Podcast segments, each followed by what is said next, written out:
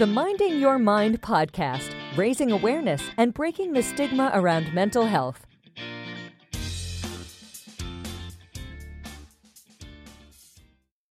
Hello and welcome to the Minding Your Mind podcast. My name is Jordan Burnham, and I will be your host for today's episode. For this episode, I wanted to come on and share my thoughts on George Floyd, Black Lives Matter, and what allyship means to me. This is inspired by both me wanting to reflect on how I've been feeling, but also from a question I kept hearing after the video of George Floyd went viral. How could something like this happen in America in 2020? My focus for today is looking into some of the stories that have been highlighted during the Black Lives Matter movement.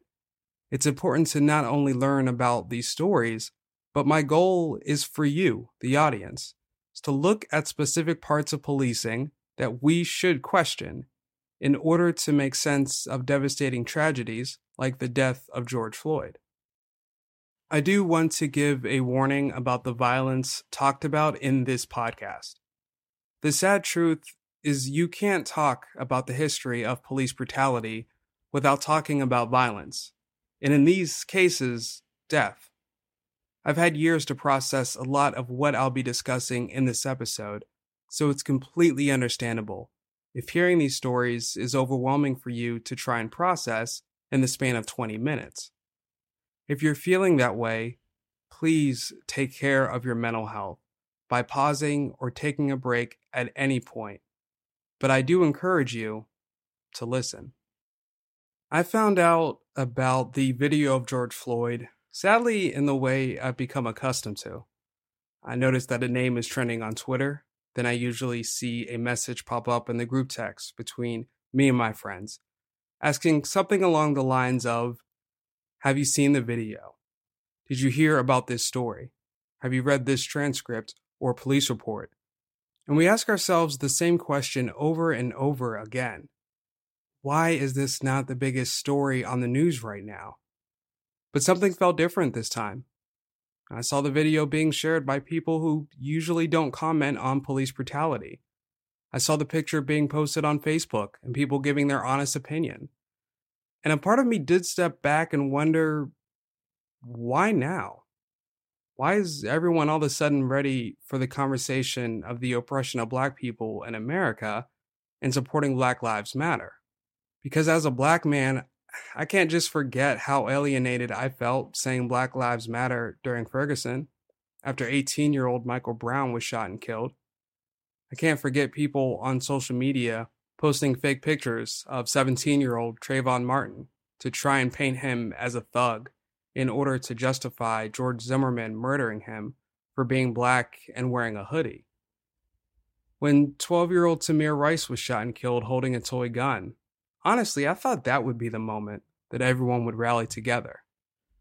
But instead, I saw people saying he shouldn't have been playing with a toy gun and posted pictures of toy guns and real guns side by side to justify a police officer shooting him within two seconds of arriving at the park. But with George Floyd, it was nearly impossible to avoid seeing the picture of that police officer pressing his knee on the back of George Floyd's neck. That video is painful to watch and it's painful to listen to. I can't breathe. He said that 16 times. Please, Mama, I'm about to die.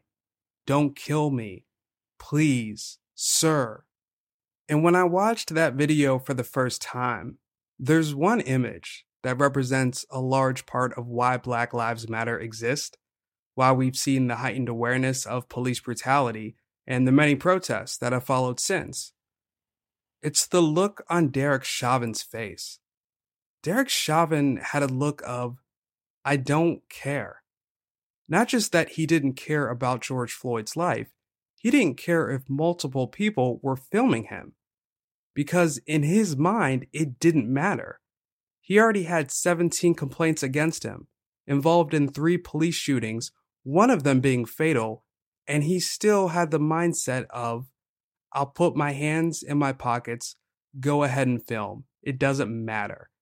nothing is going to change. It's just another complaint on my record. As infuriating as that look was for many, I do want to speak to those who have been awakened by that video and wanting to learn more about how to be an ally specifically to Black Lives Matter. But in order to do that, I want to take a step back and bring up the larger picture of George Floyd's death and speak on a few other stories that illustrate an issue that has plagued the Black community over and over again. So, on that day, May 25th, 2020, a convenience store employee called 911 about a black man who appeared drunk and allegedly used a counterfeit $20 bill. That call came in at 8:01 p.m. Within 9 minutes, there were 3 police cars, 6 officers, and George Floyd was on the ground. The only people who got Derek Chauvin to take his knee off of George Floyd were the EMTs. So take a second to think about this. The EMTs had to be called within 20 minutes of an arrest of someone who possibly used a counterfeit $20 bill. That 911 call came in at 8:01 p.m. and George Floyd was pronounced dead at 9:25 p.m. George Floyd was murdered by Derek Chauvin, but systemic racism is at the root of what allows the Derek Chauvins of the world to keep their hands in their pockets as black people are being murdered. One last observation and question for you. What other job in this country can someone have 17 complaints against them and still have a job? On October 12, 2019, a neighbor of 28 year old Tatiana Jefferson called a non emergency number after noticing her front door was open. The officer arrived shortly before 2:30 a.m and started searching outside of her house for one minute without announcing who he was. When Tatiana Jefferson came to the window to see what was going on, all she saw was a flashlight, and within a second, she was shot and killed in her own home. She was babysitting her eight year old nephew who witnessed this murder. The only thing that the police officer was asked to do was check and see if Atatiana Jefferson was safe, and instead she was killed in her own home. How does this happen? Her neighbor said, quote, I called the police department for a welfare check. No domestic violence, no arguing, nothing that they should be concerned with as far as them with guns drawn to my neighbor's house. Just to clarify, when a call is relayed as a welfare check, officers would normally just knock on the house's doors or call inside. But it was relayed as an open structure, a vague classification that could mean anything from an abandoned house to an unlocked door or a burglary in progress. To me, these are all three vastly different scenarios. At what point do we question how information is being relayed and admit how terrifying it is that one small miscommunication can have deadly consequences. You know, a, a, small miscommunication could possibly lead to ending up at the wrong house or the wrong street, but a miscommunication shouldn't lead to Atatiana Jefferson being shot because her front door was open. Her neighbor also said, quote, I feel guilty because if I had not called the police to do a welfare check, my neighbor would still be alive. End quote. To me, I don't think we should live in a world where someone is hesitant to pick up the phone to check on their neighbor because they fear for their neighbor's safety once the police actually arrive. This story is one I'll never forget for many reasons, but one of those reasons is because it happened on my birthday. July 6, 2016, 32 year old Philando Castile was pulled over because he had a brake light out. When asked, he informed the officer that he had a legal firearm. Philando said, Sir, I have a firearm on me. The officer told him not to reach for it, and he replied, I'm not.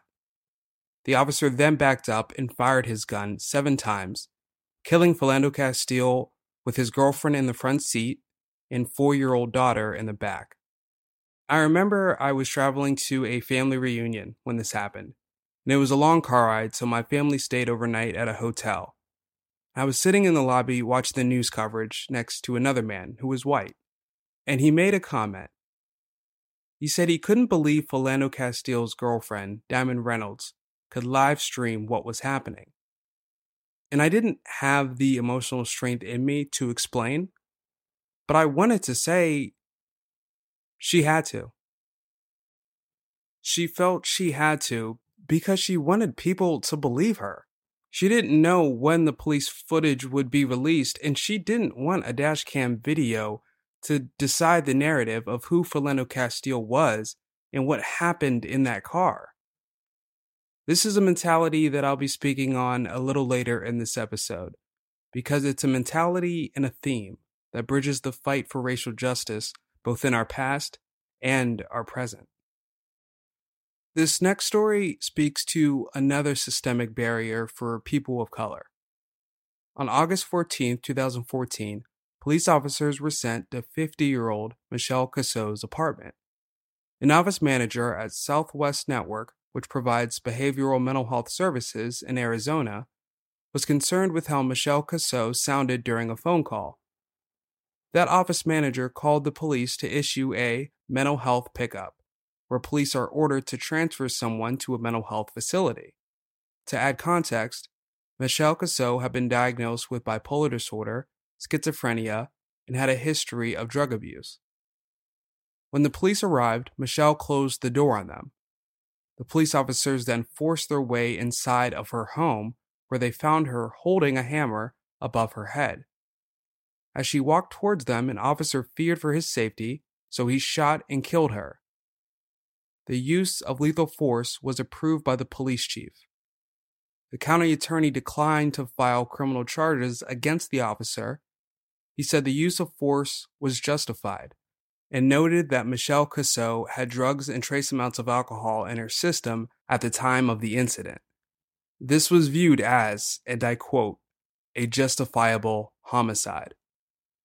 So instead of giving Michelle Cusseaux the help and resources she needed, deserved, during a time where the only thing asked of the police was to take her to a mental health facility, she was instead shot and killed you know, in the eyes of that county attorney, her mental health issues justified an officer shooting her. And instead of Michelle Cusseaux arriving safely at a mental health facility, she was instead rushed to a hospital where she was later pronounced dead. If you have the opportunity, I would encourage you to read the article White People Go to Rehab, Black People Go to Jail. It's on the Workit Health website. In that article, interventionist Tim Harrington says, quote, if you're white, you're sick. If you're black, you're a criminal. End quote. I guess my question for this one is Are we sure police officers should be the ultimate deciders in who receives help and who doesn't? I think this next story challenges the notion that more police officers makes things safer. On April 30th, 2014, the Milwaukee Police Department received several calls from Starbucks employees about a man sleeping in the park. This man was 31 year old Dontre Hamilton, and he had been diagnosed with schizophrenia. A pair of officers checked on him twice that afternoon, but the interactions ended without any incident. The officers determined that he was, quote, not doing anything wrong and informed the Starbucks employees that he could remain in the park as he was not disturbing anyone. A third officer made his way to the park over an hour later. The officer informed dispatch that he was responding to a call about, quote, trouble with a suspect. Now, I want to point out this small but incredibly important detail. This third police officer is now calling Dontre Hamilton, who was just sleeping in a park, a suspect causing trouble, even though it's been confirmed by two of his fellow officers that that's not the case. This isn't a miscommunication, it's negligence. But Dontre Hamilton complied with the officer's order for him to stand up. The officer began frisking him despite having no reason to suspect he was armed or had committed a crime. This led to an altercation during the pat down, and the officer began using his police baton to strike Dontre Hamilton, who then got a hold of the baton, and the officer reacted by shooting Dontre Hamilton 14 times, killing him. Out of all the officers who approached Dontre Hamilton for sleeping in a park, the third officer was the most aggressive.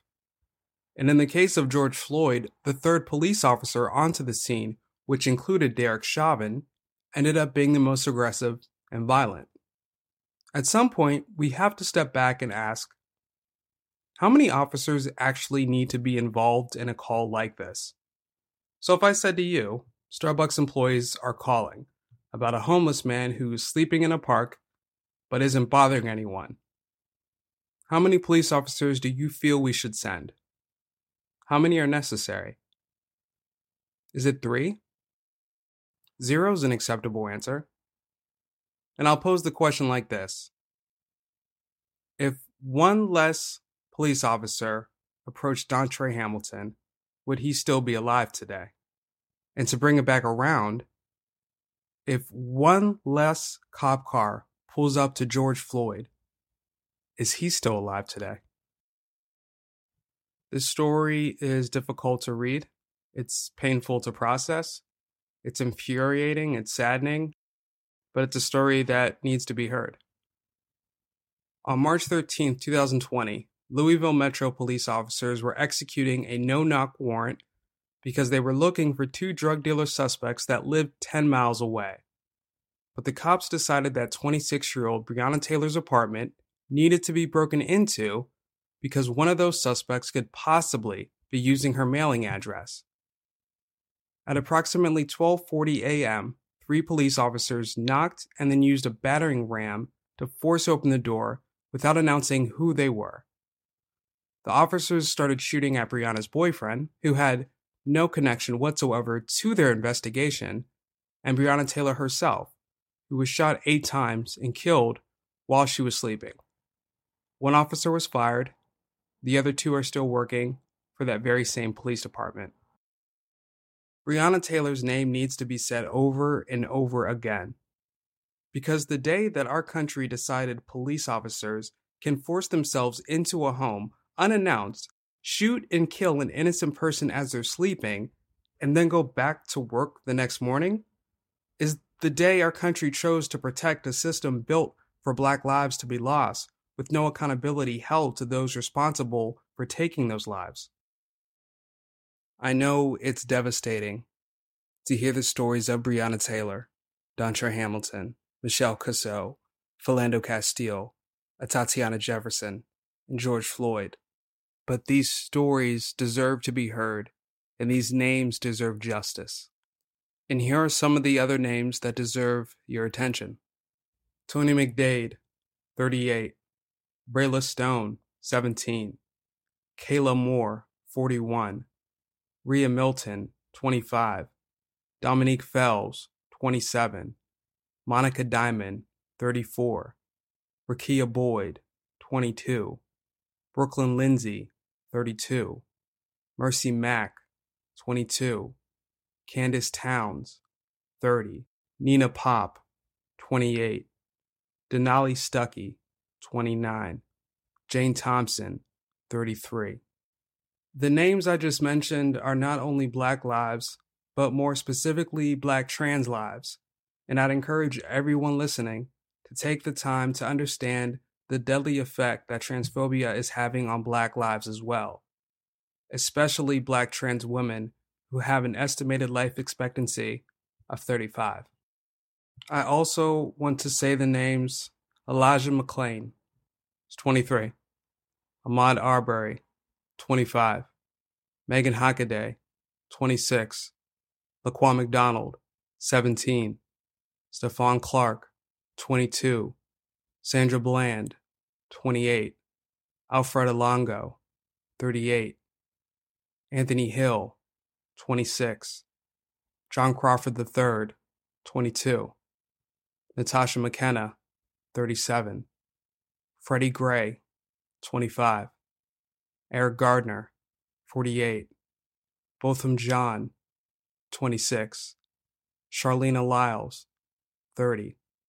Quintonio LeGrier, 19. One of my best friend's little cousin, Antwon Rose Jr., 17. Sean Reed, 21. India Kager, 28. George Mann, 35. Jonathan Ferrell, 24. Yvette Smith, 47. Walter Scott, 50. Alton Sterling, 37. Shelly Frey, 27.